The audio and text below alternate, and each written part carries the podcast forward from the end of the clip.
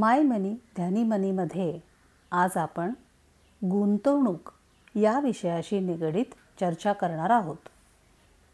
तत्पूर्वी एक नम्र निवेदन. माय मनी ध्यानी मनीच्या संकेतस्थळावर दिलेली माहिती तसेच सदर पॉडकास्टच्याद्वारे आपल्यासमोर प्रस्तुत केलेले विश्लेषण याचा उद्देश आपल्या विचारांना उद्युक्त करणे हा आहे. आपण आपल्या आर्थिक नियोजनाचे निर्णय जाणीवपूर्वक आणि अभ्यासपूर्वक घ्यावेत यासाठीचा हा उपक्रम आहे. हा कुठल्याही स्वरूपाचा गुंतवणुकीचा सल्ला अथवा आग्रह नाही याची कृपया आपण नोंद घ्यावी.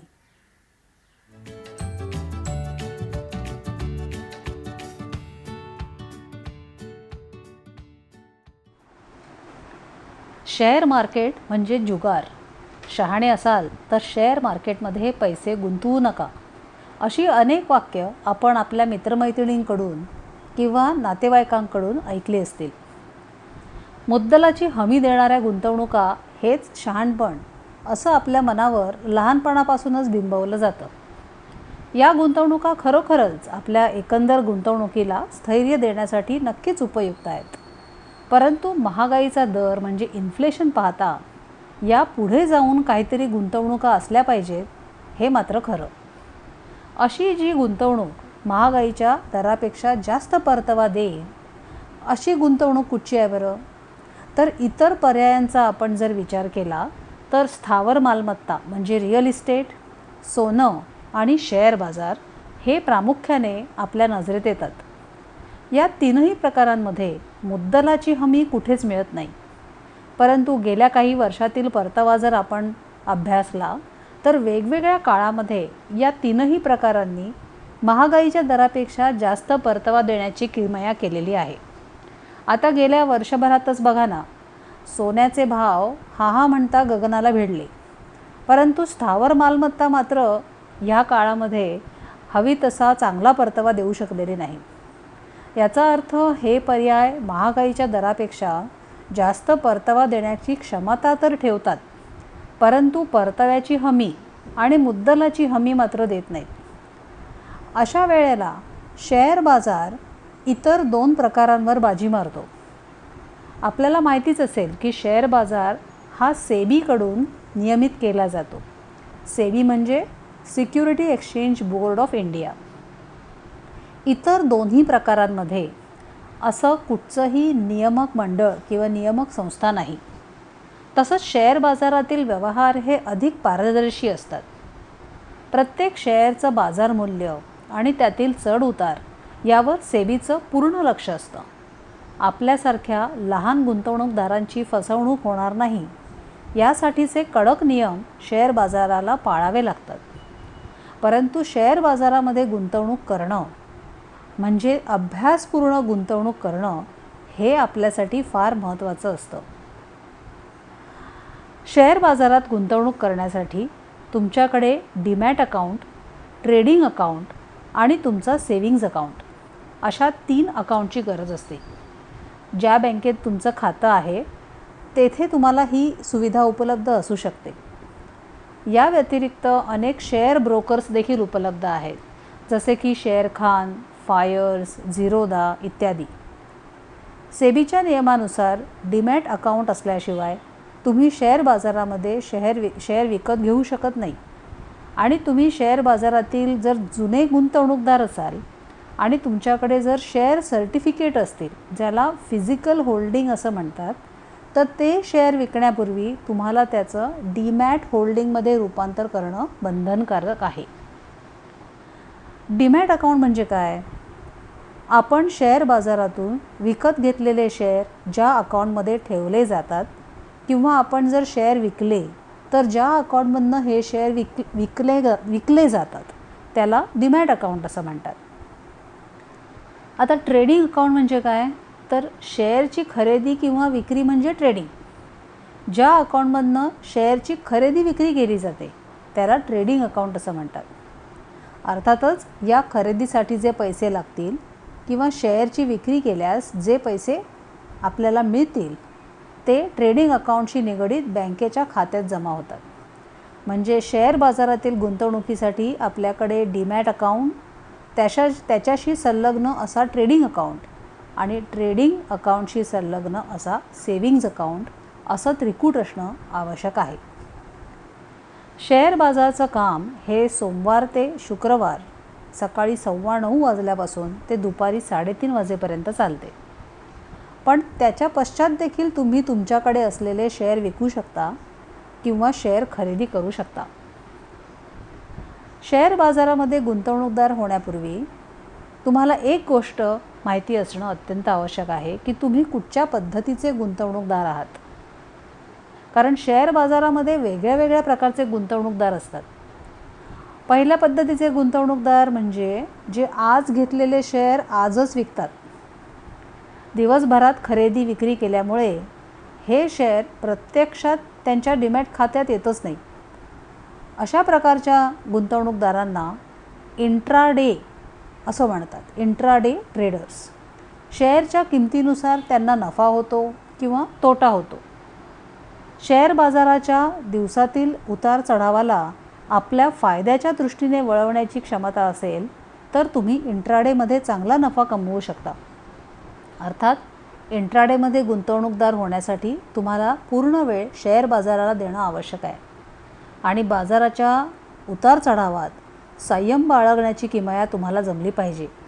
अन्यथा बरेच लोक इथे लवकर पैसे कमवायच्या मागे लागून आपला असलेला पैसा गमवून बसतात. दुसऱ्या पद्धतीचे गुंतवणूकदार म्हणजे स्विंग ट्रेडर्स. या गुंतवणूकदारांचा शेअर बाजाराचा अभ्यास हा काही दिवस किंवा काही आठवडे एखादा शेअर कसा धावेल याचा असतो. त्यानुसार ते आपले बाजारातील स्ट्रॅटजी ठरवतात.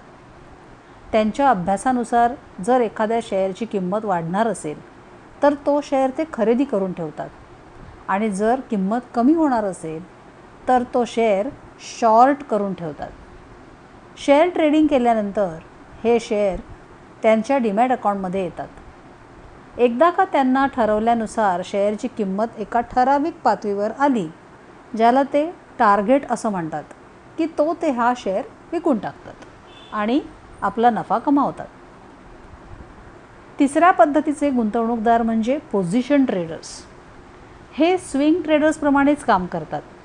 परंतु यांचा शेअर खरेदी करून ठेवण्याचा कालावधी हा काही महिने किंवा वर्ष असू शकतो. चौथ्या पद्धतीचे गुंतवणूकदार म्हणजे इन्व्हेस्टर्स शेअरची खरेदी करून ते आपल्याकडे ठेवून देतात.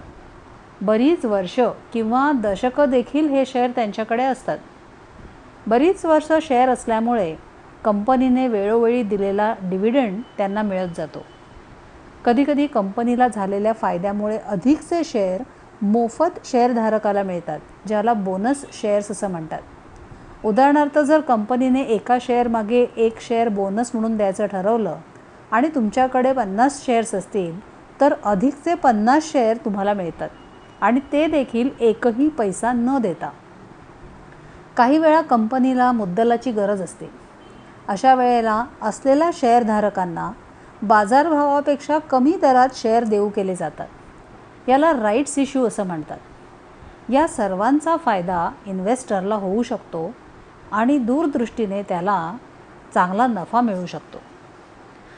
शेअर बाजारात गुंतवणूक करण्यापूर्वी तुम्ही यातील कुठच्या पद्धतीचे गुंतवणूकदार आहात हे ठरवणं आवश्यक आहे. कारण शेअर निवडण्याची रणनीती ही त्यानुसार ठरवली जाते. शेअर निवडण्यासाठी दोन पद्धती प्रचलित आहेत. पहिली ज्याला फंडामेंटल अनालिसिस असं म्हणतात. आपण निवडणार असणाऱ्या कंपनीची एकंदर सांपत्तिक स्थिती कशी आहे हे त्यांच्या फायनान्शियल स्टेटमेंटवरून अभ्यासले जाते. फायनान्शियल स्टेटमेंट्स म्हणजे काय? तर त्यांची बॅलन्स शीट त्यांचं प्रॉफिट अँड लॉस अकाउंट वर्षानुवर्ष कंपनी कशा पद्धतीचे उत्पादन करत आहे? त्याची बाजारातील मागणी कशी आहे? सध्याच्या आर्थिक व्यवस्थेचा कंपनीवर काय दूरगामी परिणाम होऊ शकेल? कंपनीची मूल्ये कशी आहेत? कंपनीचे व्यवस्थापन विश्वासार्ह आहे का? या सर्व गोष्टींचा सर्वांगीण विचार फंडामेंटल अनालिसिसमध्ये करावा लागतो. जर तुम्ही पोझिशन ट्रेडर किंवा इन्व्हेस्टर असाल तर अर्थातच तुम्हाला फंडामेंटल अनालिसिसमध्ये प्रावीण्य असणं आवश्यक आहे. कारण तुम्ही गुंतवलेला पैसा त्या कंपनीमध्ये वर्षानुवर्ष ठेवायचा आहे आणि त्याचे योग्य मूल्यांकन आपल्याला सरतेशेवटी मिळवायचं आहे. त्याच्यामुळे हा अभ्यास शेअर विकत घेताना तसंच दरवर्षी करणं अपरिहार्य आहे. दुसरी पद्धत ज्याला टेक्निकल अनालिसिस असं म्हणतात. टेक्निकल अनालिसिसमध्ये शेअरच्या किमतीच्या चढ उताराचा अभ्यास केला जातो. शेअर बाजारामध्ये शेअरची विक्री करणारे आणि शेअरची खरेदी करणारे यांची जुगलबंदी सुरू असते. विकत घेणाऱ्यांचं प्रमाण जास्त की विकणाऱ्यांचं प्रमाण जास्त यावर शेअरची किंमत वर जाईल की खाली येईल हे अवलंबून असते. याला डिमांड सप्लाय असं म्हणतात. टेक्निकल अनालिसिसमध्ये या चढ उतारांचा सखोल अभ्यास केला जातो. त्यातून पुढे किंमत वर जाईल का खाली येईल याचे ठोकताळे बांधले जातात. या चढउतारांचे विविध पॅटर्न्स त्या किमतीची सरासरी या सर्वांवर आधारित हा अभ्यास असतो. जर तुम्ही इंट्राडे ट्रेडर्स असाल तर तुम्ही दिवसाचे एका दिवसाच्या आतील म्हणजे एक मिनिट पाच मिनिट दोन तास अशा पद्धतीचे वेगवेगळे टेक्निकल ॲनालिसिस करू शकता. जर तुम्ही स्विंग ट्रेडर्स असाल तर तुम्ही एक दिवस एक आठवडा एक महिना अशा पद्धतीचं टेक्निकल ॲनालिसिस तुम्हाला करता यायला हवं. बरेच पोझिशन गुंतवणूकदार या दोन्ही पद्धतींचा एकत्रितपणे देखील आपल्या फायद्यासाठी उपयोग करून घेऊ शकतात. चला तर मंडळी आज आपण शेअर बाजारमध्ये गुंतवणूक करण्यासाठी तुमच्याकडे कुठच्या पद्धतीचे अकाउंट असायला हवेत? शेअर ट्रेडिंग करायच्या दृष्टीने तुमची काय तयारी असे असावी लागते? कुठच्या पद्धतीचे गुंतवणूकदार तुम्ही होऊ शकता याविषयी आपण बोललो. आता तुम्हाला वाटेल की शेअर बाजारात गुंतवणूक तर करायची आहे पण आपण आपल्या व्यवसायामध्ये व्यग्र आहोत आणि शेअर मार्केटचा अभ्यास करण्याचा वेळ आपल्याकडे नाही तर कशा प्रकारे आपला पैसा शेअर मार्केटमध्ये गुंतवता येईल याविषयीचे काही पर्याय आता आपण पुढच्या भागामध्ये पाहू. नमस्कार.